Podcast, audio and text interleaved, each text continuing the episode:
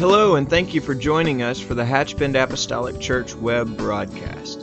In our society today, some, and yes, sadly, maybe even most, question the value of preaching in their lives. But we still believe what Paul said in First Corinthians chapter one. In essence, Paul preached that God has chosen the foolishness of preaching to save them that believe.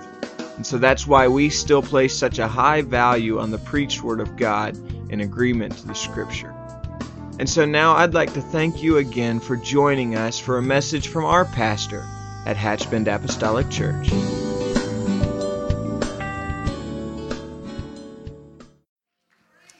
Praise God.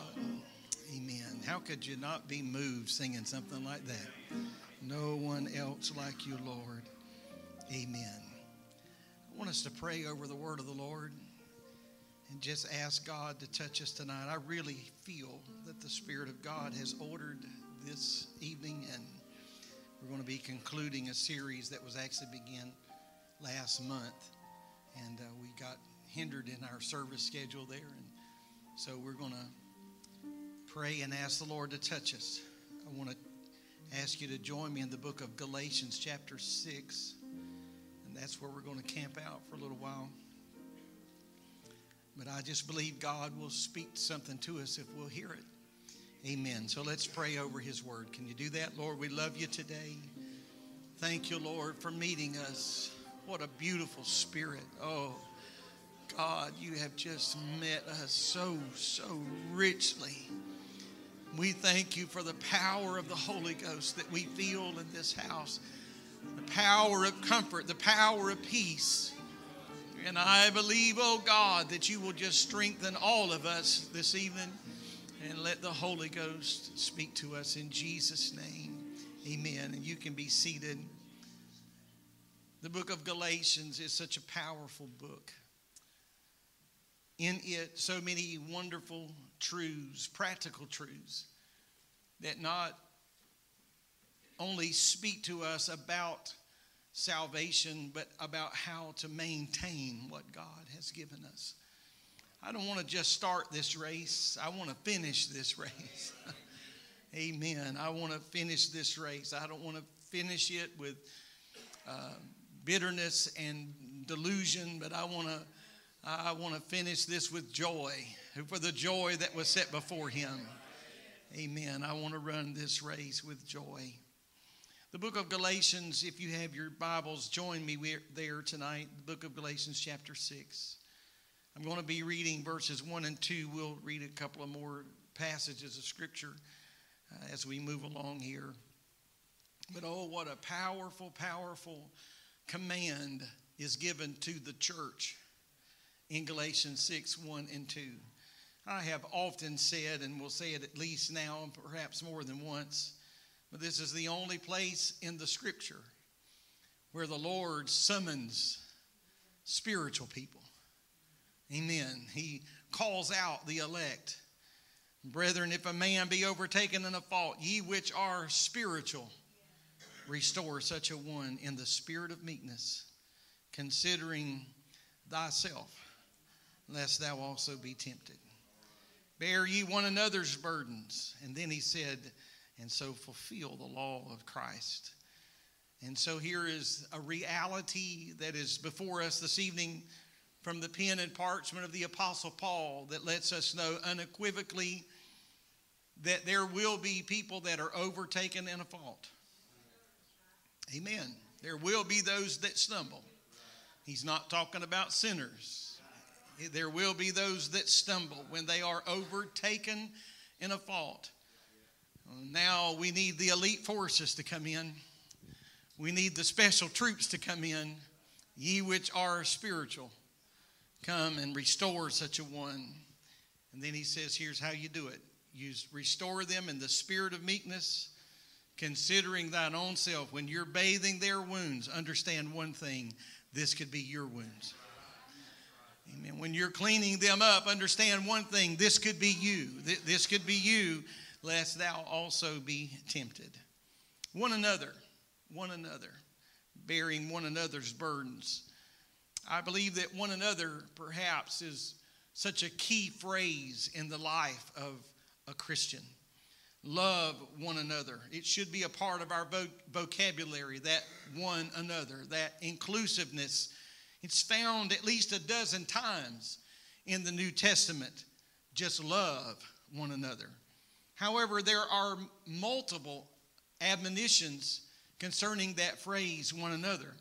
James says in chapter five and verse sixteen that we should pray for one another. Paul said in Thessalonians that we should edify one another. He said to, in the church, to the church at Rome, he said we should prefer one another. And Simon Peter said that we ought to use hospitality to one another.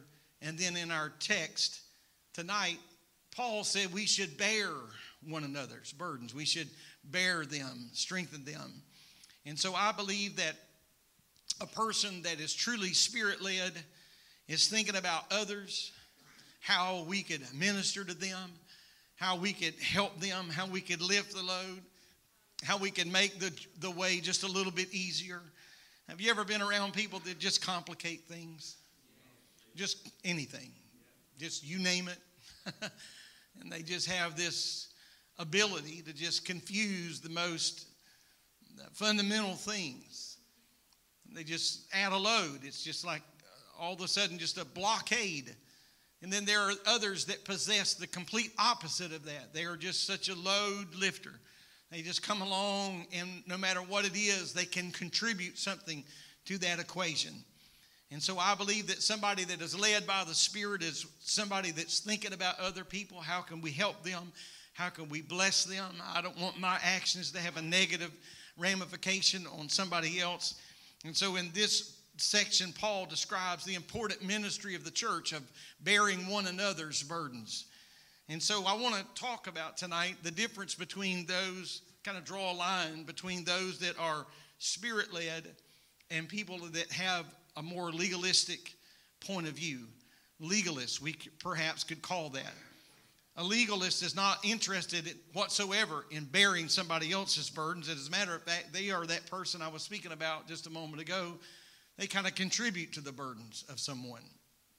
Acts fifteen and ten says, a yoke upon the neck of the disciples, which neither our fathers nor we are able to bear. You're trying to add something to the equation that our fathers nor we are able to bear.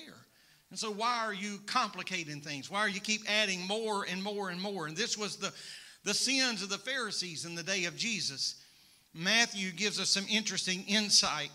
He describes this in Matthew twenty-three and four. He says, for they bind heavy burdens and grievous to be borne, and they lay them on men's shoulders, but they themselves will not move them with one of their fingers. You ever met people like that?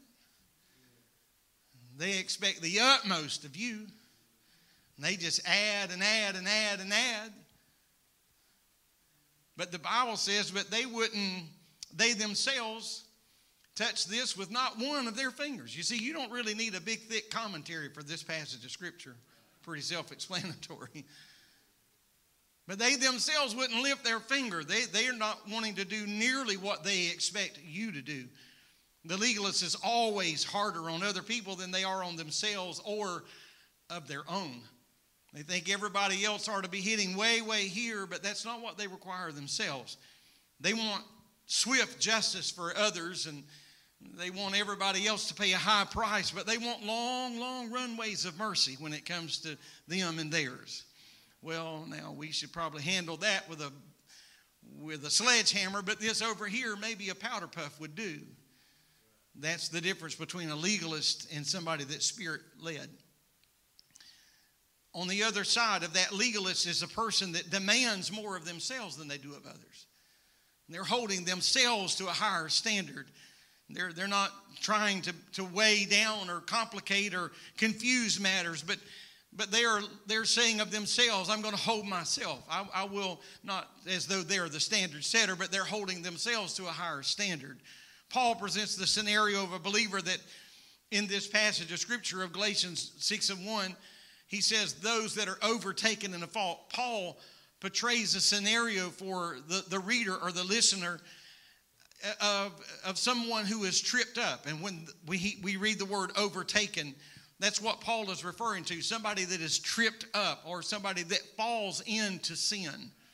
So Paul is not talking about somebody that just consistently flirts with, and these are lifestyle choices, and now they find themselves, their lives completely imploded upside down because of lifestyle choices they've continued to go back to again and again and again. But Paul is saying very specifically that we have the ability to be overtaken in a fault. We have the ability to be suddenly tripped up, or we have the ability to fall into sin. That carries the idea of being surprised. Amen. I don't want to get too personal here tonight, but I believe that, that we could all say to some degree, we've been right here. We've been surprised. We've been taken by something.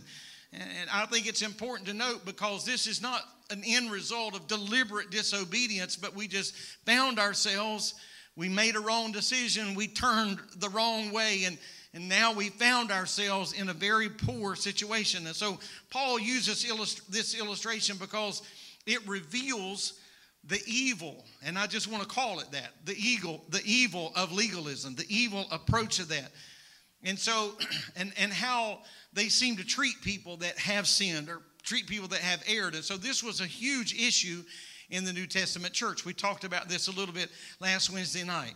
So when we think about John chapter eight, where the Pharisees, they dragged this lady taken into adultery. They, they dragged her into the presence of Jesus. They were demanding themselves right now justice.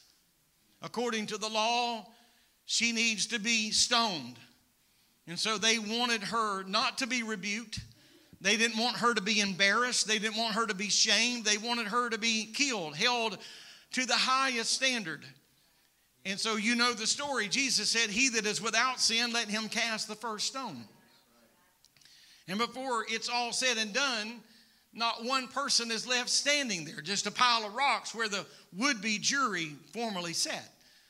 The judge and the jury that was there to execute swift justice. We want her to be gone. Or we can think about Acts twenty-one, where the angry Jewish mob almost killed the Apostle Paul because they thought he had defiled the temple by bringing Gentiles into the temple. And so they just said, we're going to kill him, and we're going to kill her, and this swift justice. And, and uh, you see, people that have a legalistic mindset, they, they don't want to get confused with facts. They don't want you to throw a lot of details at them. They just want what they heard. That's good enough. And we'll just make a snap decision, and their wicked imaginations will just take care of the rest. We can pencil in. We can finish the sentence, because all they need is just a little bit. And so in this passage, Paul is contrasting these two responses to failure, the legalistic person and the spiritual person. The spiritual man is always going to seek some way to restore, some way to love, some way to bind, some way to help. Yet on the other side of that, someone with a legalistic mindset is going to do everything they can to exploit. We live uh, in a day where we can really relate to this. Of course, social media has just put the world at our fingertips. And so sometimes people post things, and uh, there's no truth to it at all. It's not true just because we read it online. And so we just kind of dive in the deep end, and we send this all around the world because we've made a, a, a hasty decision and a judgment perhaps on partial truth, and you could just, you can find somebody to agree with whatever you think if you search long enough. The word restore, however, means to mend. It speaks specifically like to mend a net, to repair, to put back in order, or to make whole, to restore. Even one definition used this illustration, to restore a broken bone, to restore a broken bone. And somebody that has sinned in the church, a believer in the church, should be treated like a broken bone in the body. We don't need to throw the baby out with the bathwater. We need to restore the bro- what's broken. We need to fix what is broken. And, and, and it can be restored. It can be helped. Someone that's led by the Spirit is going to try to reach out to somebody that has erred. Amen. They do that because they're compelled by two things. There, there's the driving force, of course, of the fruit of the Spirit. Galatians five and twenty-two said the fruit of the Spirit is love. And then Galatians five and thirteen says that love seeks to serve one another. And so when a member of the, or a portion of the body is broken, then we want to do whatever we can to restore that broken piece. Amen.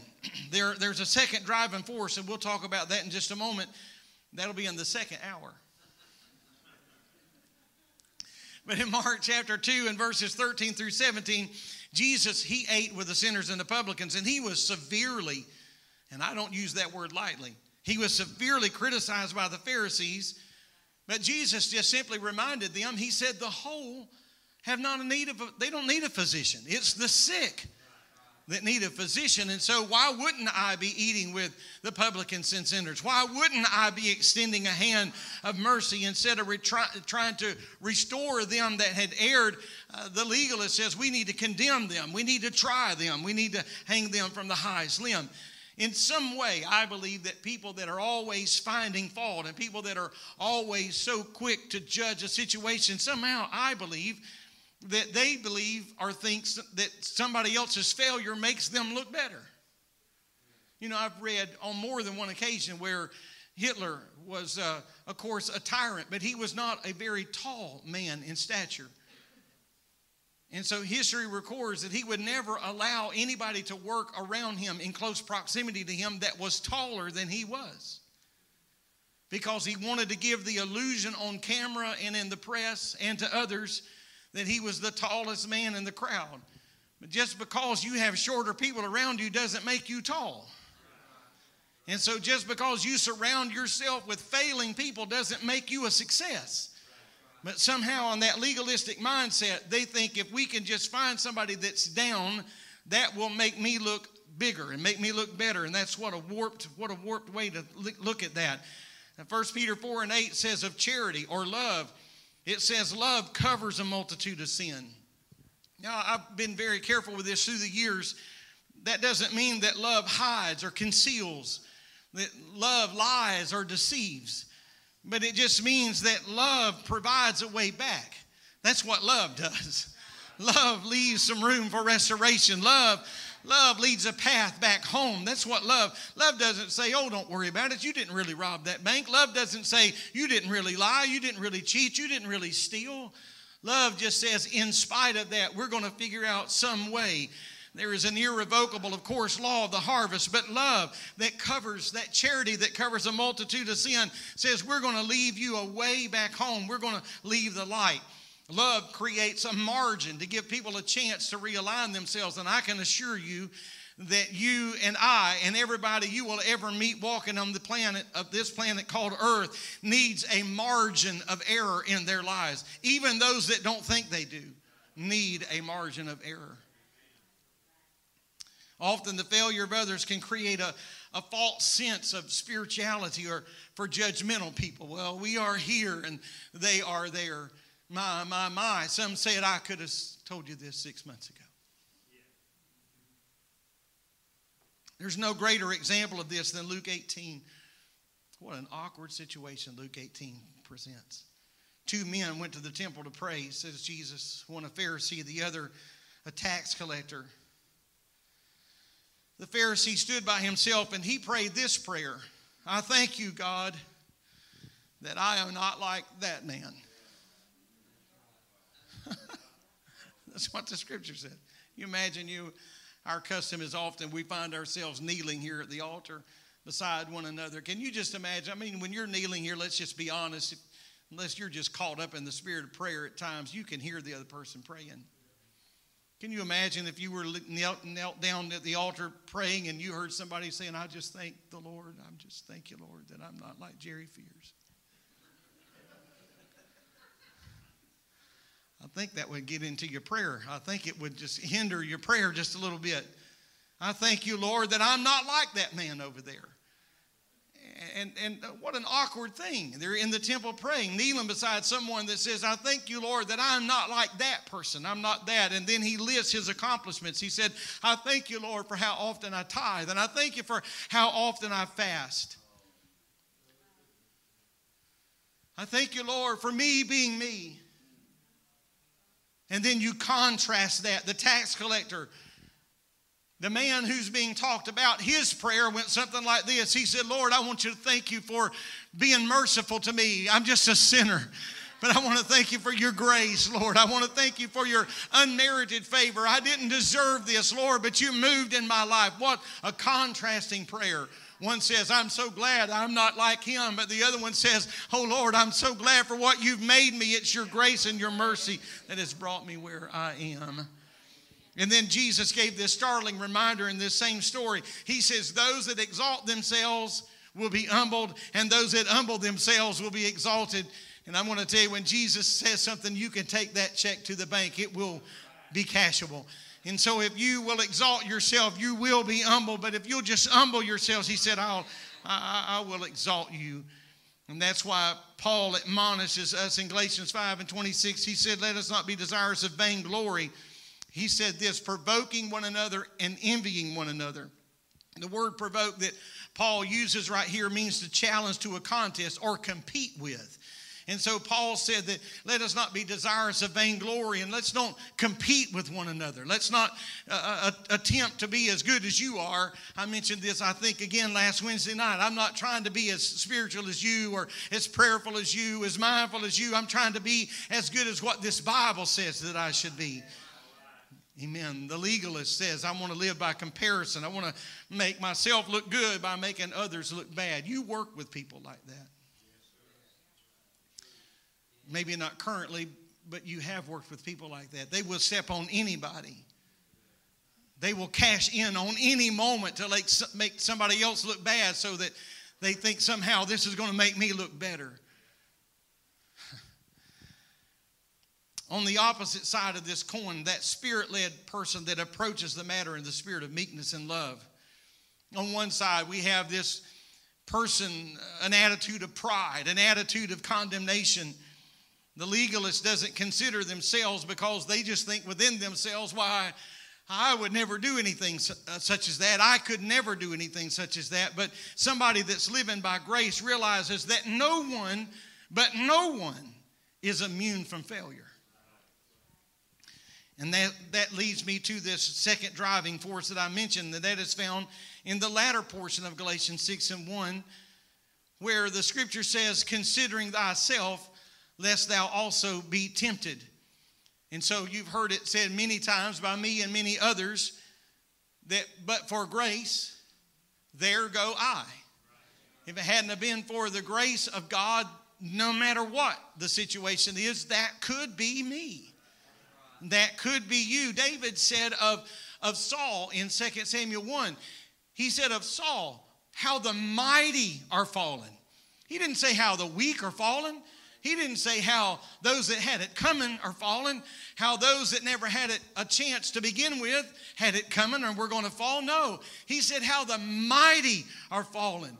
I know we look at Saul in his end condition and we can think that, the, that this was certainly uh, something that we are not surprised at. But if you look at Saul's calling, if you look at that anointing, that initial moment of how God called him, then we can understand how the mighty, how the mighty are fallen. And so that should serve as a reminder that it's not just the weak that stumble. It's just not the vulnerable that stumble, but all of us are vulnerable. Anyone is subject to falling. According to John thirteen and according to John chapter fifteen, the law of Christ is to love one another. So Galatians, going back to this, Galatians five, Paul has already discussed the law of love. He's discussed the law of love. And so in Galatians six, he's now teaching us how to apply this. He talked about the law. Now he's applying the law. And so we really appreciate it when you um, perhaps are needing in need of a, a physician. Aren't you glad to have a physician that has understanding, kindness? nineteen eighty-two, I was involved in an automobile accident, and my right leg from below my knee was horribly broken and uh, and required several surgeries. And and we went to the doctor for one of those checkups, and the doctor discovered that my leg indeed was growing back crooked. And so he showed us on the x-ray. And so I was laying on a gurney in the hallway, and he had the nurse come by, and uh, it gave me a, a shot of something. And so in a little while, he would come by, and he'd say, "How are you feeling?" So I'm feeling all right. You know, I'll be back in a little bit. In a little while, he come back and said, "How are you feeling?" I said, "I'm all right." And I'll be back in a little bit. While he was gone that time, whatever he had given me hit me full force. I couldn't hardly blink my eyes. I felt like I weighed a thousand pounds. And he came back and he said, "How you feeling?" I started telling him how I was feeling. And so my wife is a witness to this. I'm not exaggerating this, not one percent. That we were, I was laying on that gurney in the hallway, and he picked up my leg. He was standing on, on my right-hand side. He picked up my leg. He held my leg up to his stomach, and he was just rubbing my leg. And he had it on one side, one hand, and his left hand on the other side in this hand. And before I even knew what happened, he re-broke my leg in the hallway. And even under enough medication that I couldn't even blink, I almost passed out from the pain. And you know how much pain tolerance I have.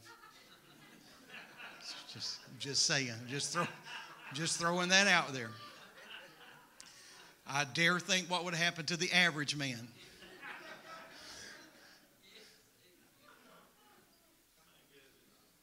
I could not believe my wife come absolutely unhinged.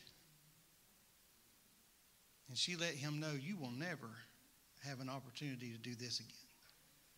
Fool me once." I was thinking all that. I just couldn't say anything. And I'm, I've thought about that so often. Now, maybe there was no other way to do it. I, there had to be some other way to do it. But I was just thinking that was sort of, kind of a barbaric approach. If it needed to be rebroken, I, you know, what do you call those things that... Uh, Somebody help me. What does a, a, a lady have when she's having a baby? Epidural, yes. I could have had one of those right here. Surely. And so when someone, I, I meandered on the stories there. Sorry about that. But when someone has is, is broken in the body, that's not how they need to be treated. I don't know what kind of day he had had. I don't know if he was just trying to get home, didn't want to be late for supper. But we need to understand the value of a tender touch, the value of putting yourself in that person's condition.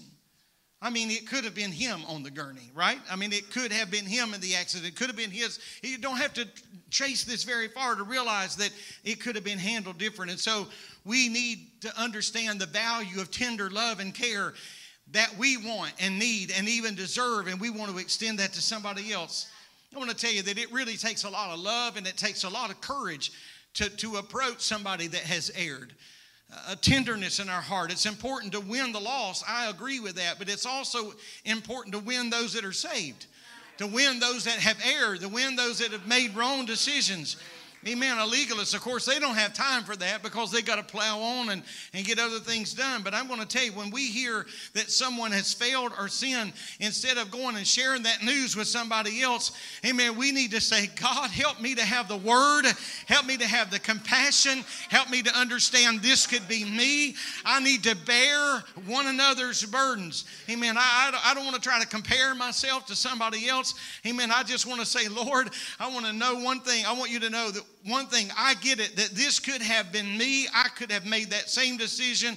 And so I say, "Lord, help me to, to understand the value of love and compassion and nurturing someone." Amen. You see, sometimes God may reveal something to us about someone else. I want you to stay with me here. God may reveal something to you about somebody else. And there may be times that, that that's a very spiritual thing. The Lord may give you a vision. He may give you a dream about someone else, and he may reveal that to you. But, but there are other times God has given me visions and God has given me dreams, and he's used those measures to reveal to me things about somebody else that maybe that they're going through. But there have been other times that it wasn't quite so mystical or so spiritual. It was that just God allowed me to be somewhere. I can remember many years ago someone inviting me to go somewhere. I don't want to get into it all, but someone invited me to go somewhere that ordinarily I would have never gone. It's just not my cup of tea. And I just, oh, well, I'll go. I don't, you don't really know. And, and I realized later that God had me there because he wanted to show me something. He, and it's very, very, very, it was a very spiritual thing. It didn't start out spiritual. It didn't seem spiritual. It, there was nothing about it that had any, that had any, I didn't feel any goosebumps. I didn't feel anything. I was just with somebody else going uh, to another common place. I've experienced that many times. But I said that to say this, that the Lord doesn't reveal things to us, whether it's by a vision or a dream or just by putting us somewhere to see something. I'm not talking about being a policeman to catch somebody, but it may it may be that we see something, somebody's doing something wrong, but God didn't God didn't put us there so that we would have the, the privilege to be able to be the first one to post this on social media. He didn't place us in that position so we would have the privilege to be the first one to have the opportunity to make a phone call and pass that around. It may be that God revealed that or put us in that position because he entrusted that situation to us so that we could intercede for them in prayer. That's what Abraham did for Lot. He didn't pick up his phone, so to speak. He didn't call somebody. He didn't get on whatever means of communication that was available to them. But he said, I'm going to take this matter to the Lord. I'm going to pray for him. And so we're not trusted with privileged information so that we can use that to spread. Because I will tell you that many lives, countless lives, have been destroyed by loose lips. Countless lives have been wounded, wounded, sometimes almost irreparably wounded. And so often people take information they've heard and just pass it on, again, sometimes without prayer, without even vetting the truth. And so when somebody shares private information with us, we ought to understand one thing. We ought to treat that with respect. I need to protect that with everything that I possibly can. I've said countless times through the years to people that have shared and bore their heart to me, thank you for trusting me with that. And I'll do with everything within my power to never violate that trust. We can't forget the grace that we receive. That's why Paul said, considering thine own self. Ephesians four talks about the maturity of the body of Christ and, and, and how a mature Christian adheres to the words of the Lord found in Matthew seven. This is where he told us not to judge others, but being mature and reserving judgment allows us the opportunity to demonstrate the grace that God has shown to us. God has been, let me ask you this, has God ever been merciful to anybody in this house? Oh, then why wouldn't we want to extend that same mercy to everybody else? If we say things like, we may be the only Bible that people read, if we say things like, we may be the only Jesus that people meet on the job, then why would, if God has been this kind to us, why wouldn't I just want to let grace flow through me? I don't want to pick up your mistakes and beat you to death with it. I want to pick up the Word of God, healing balm of Gilead. I want to apply it in the wound. I want to do something. I want to be that good Samaritan to bind up the wound and, and do everything that I can to help. You know, a first responder doesn't need to feel the doesn't need to feel compelled to judge the situation. They just need to do what they're called. First responders. Just respond. A lifeguard doesn't need to swim out to a drowning victim and ask them why they swam past the safety cone. A paramedic doesn't need to drive up to broken glass and mangled metal and ask, why did you run the traffic light? That's not important right now. That's, that's irrelevant right now. Amen. A first responder, you just need to respond. It doesn't matter who ran what. It doesn't matter who went too far. It doesn't matter. It doesn't matter right now. We've got a life in jeopardy. Amen. Ye which are spiritual, restore such a one. Amen. Brethren, when somebody's overtaken in a fault, ye which are spiritual, don't drive up and judge. Don't drive up and question. Don't drive up and ask why. We need spiritual first responders to just respond. Just respond. Oh, hallelujah. I said it a moment ago, love, love covers, charity covers that multitude of sin. Jesus commanded us to love one another as he loves us. Now, I, I think it's important to understand that affirming people is not the same thing as condoning their actions. It's not the, to, to go to someone or restore someone is not, is not saying, well, I agree with what you did. But, but you are where you are. We got to get out of this mess. So individuals who have fallen, are, they're probably already condemning themselves. They're probably already trying to, they're probably already, the enemy is just using their failure to bludgeon them to death. They need a voice of reason. Amen. I'm going to tell you something, that anytime you reach down to pick up something, you run the risk of getting your hands dirty. Anytime. Anytime you reach down to carry something, you run the risk of getting something on you. Another important part of helping others is, is following up. Just, just offer somebody a helping hand, but see how they're doing. Check on them. Being present in a moment is, is a wonderful thing, but you see, a good deed is only as good as a good follow-up to see how are you doing. Clinical chaplains are trained in the ministry of presence. It's a true phrase. The ministry of presence. Being present doesn't mean talking. It's the ministry of presence. Most hurting people are not interested in our opinion, nor are they asking us to solve their problems.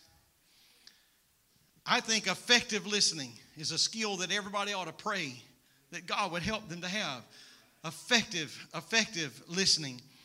You see, and, and if you don't hear anything else, please hear the next three or four lines. If you're in a critical situation, if you are with someone in a critical situation, and if words don't readily come to you, that may be God's way of telling you to be quiet. I understand human nature. I am one. It takes discipline as a human being because as a human, we feel compelled to say things. I've stood, I've stood recently. As a matter of fact, yesterday and today, I've had phone calls yesterday and today, critical situations that were brought to my attention. I felt compelled to say something, but I had to listen to the voice of God, and the, and the Spirit of the Lord was really trying to just get me to listen. They just really needed somebody to listen. They didn't need a way in. I was trying to think of something to say. Nothing was coming. And I realized, God, nothing's coming because the Lord doesn't want me to say anything. He just wants me to listen. Amen. God's Spirit, I believe, can speak to us. I believe He has given us words of wisdom in moments of crisis. But I think it's also important for us to understand that at times, some words are not necessary. We just need the ministry of presence. And so we must be the word to the people that we're ministering to. Not try to say the word, just be the word. I believe that God's Spirit through us can speak and minister, console. Amen. So, so and, and it can all happen in the in a moment of silence, just being there. Because many times actions speak louder than words. Remember again, if you will, with me, the words of Ecclesiastes three and one. To everything there is a season and a time to every purpose under heaven. And he said, there is a time to keep silent. And there is a time to speak. Amen. I, I, I understand the magnitude of what I'm saying because often you feel compelled to just have the right word. I have stood, I'm going to ask our musicians to come. I have stood with families in crisis and you just feel this overwhelming pressure. You're the pastor. You're the preacher. You feel an overwhelming pressure to say something. I mean, somewhere in these sixty-six books, there has got to be a scripture to fix this. There must be a divine word that's just going to come blowing in the room. Not always. Not always. Sometimes it's just being there. Just being there. I'm, I'm going to ask you to join me in the book of Genesis chapter nine. And I want to read a few passages of scripture. The Bible says, and Noah began to be a husbandman, and he planted a vineyard, and he drank of the wine and was drunken, and he was uncovered within his tent. Verse twenty-two says, and Ham, the father of Canaan, saw the nakedness of his father and told his two brethren, brethren without. And Shem and Japheth took a garment, and they laid it upon both their shoulders and went backward, covering the nakedness of their father. And their faces were backward, and they saw not their father's nakedness.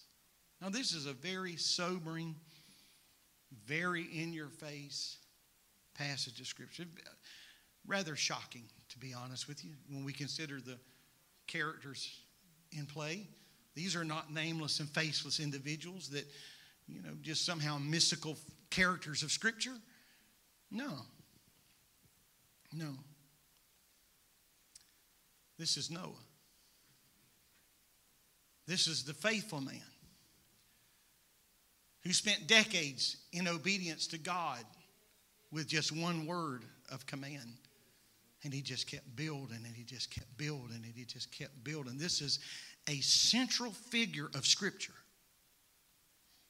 I realize that jumping from Galatians to six to Genesis nine could seem what, somewhat confusing, but I really did feel directed here today.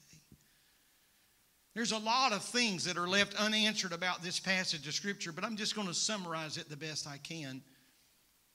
We could ask ourselves, I think, legitimate questions. We could ask ourselves first, did Did Ham go into his father's tent without permission? Did he just barge in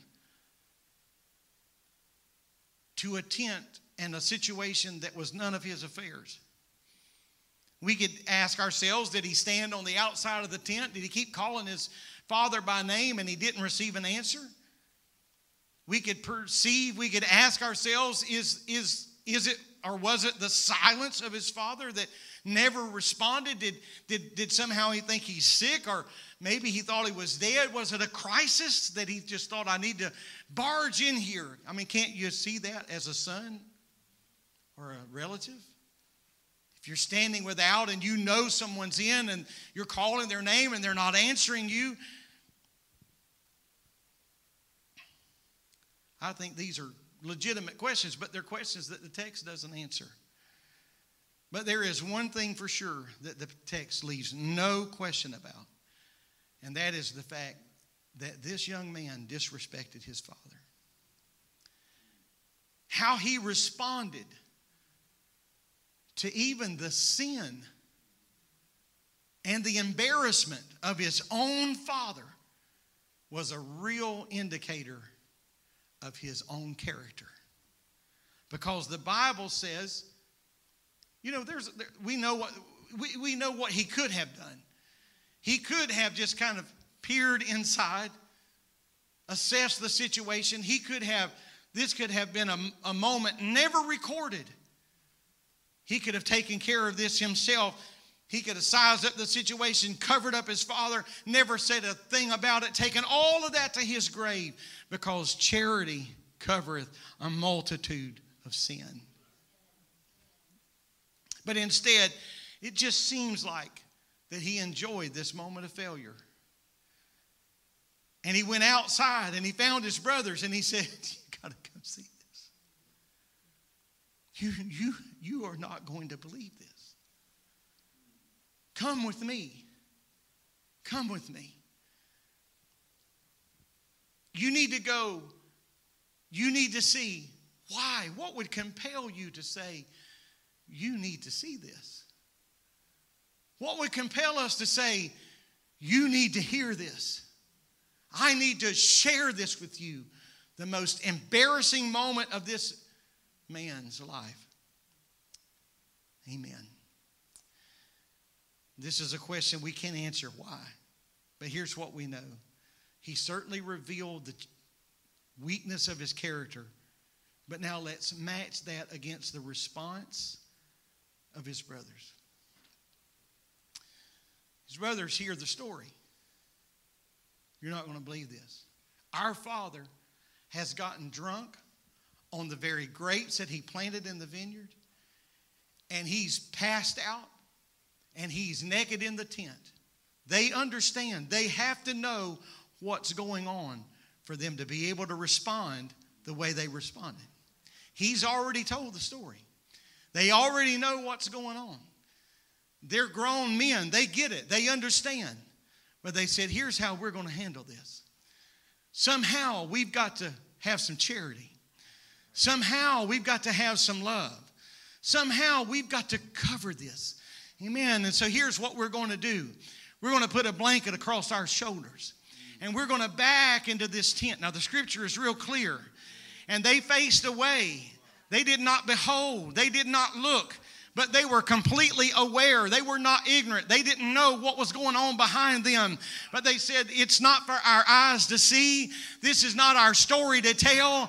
And so we are going to do everything within our power. I don't know why my father did this. I don't know why he's in this condition. He doesn't even know that we're here. But we're going to back into this tent. And we're going to take love. We're going to take charity. And we're going to cover this up. And we're going to make room. Here is a man who has given his all. Here is a man who has brought us to where we are. We have life because of him. We have life because of his faithfulness and his loyalty. Amen. Solomon said that a prudent man is going to cover shame. He said a man that covers transgression is a man that seeks to love. I'm going to tell you, ladies and gentlemen, it doesn't matter what somebody reads online or what somebody tells us on the phone. We may be completely aware of what's going on, but I believe we need to grab us some charity and say, I'm going to back up to this situation. I'm going to treat this embarrassing moment like I would want it treated. Amen. My task is to restore. I'm going to restore in the spirit of meekness. I'm going to consider myself, because this could be me. This could be me. This could be me. Amen. Let's stand. This could be me. They didn't back into that tent ignorant. They didn't back into that tent unaware. I'm not being, I'm trying to be crass or crude. They were grown men themselves. They knew what a naked man looked like. But they said, you know what? This is not ours. This is not ours to touch. This is not ours to handle. We're just going to feel our way. We're going to back our way into the situation. And we're going to cover this. We're going to cover this. We're going to redeem. We're going to restore. We're going to try to set back in place. We're going to, what I said a moment ago, we're going to leave a path home. A path home. I'll suggest this to you. That the next morning at breakfast, two of those young men could look their father in the eye.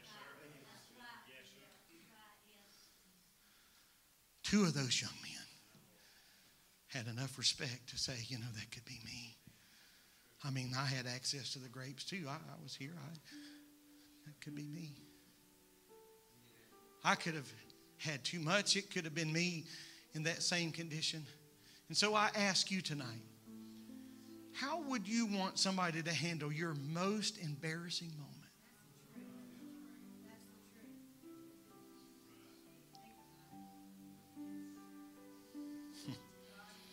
The most vulnerable moment.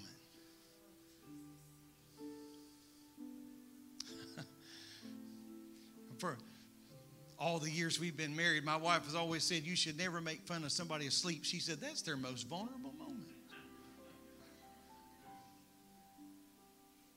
Shouldn't make fun of how they sound or how they look?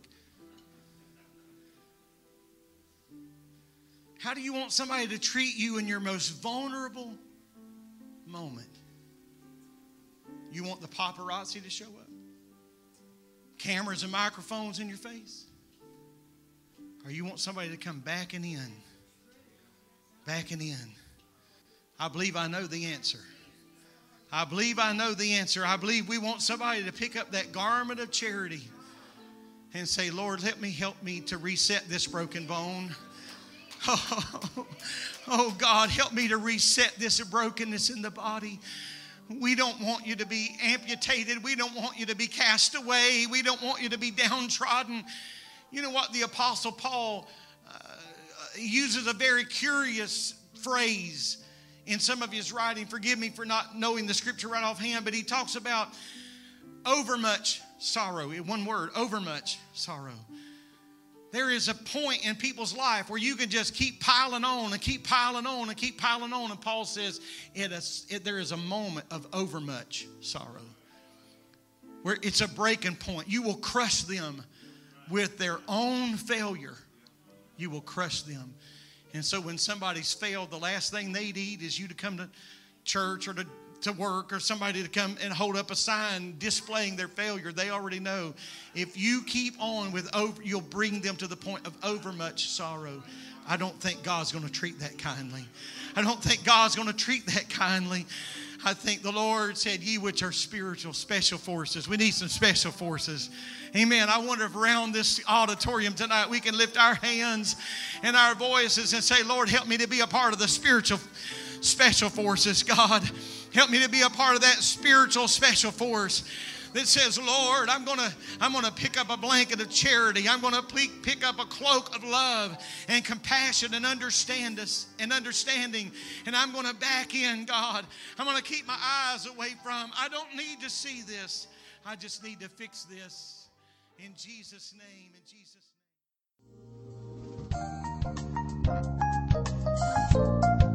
name. This message has been brought to you today by the media ministry of Hatchbend Apostolic Church. We pray that it's ministered to you in some way, and we'd like to take this opportunity to invite you to join us in service here at Hatchbend Apostolic. Our Sunday services begin at ten a.m. and our Wednesday night service at seven thirty p.m. For any more information or to speak with our ministry staff, please feel free to call our church office at three eight six, nine three five, two eight zero six, or you can visit the contact link here on our website. Again, thank you for listening, and we pray God's richest blessings on you and your family.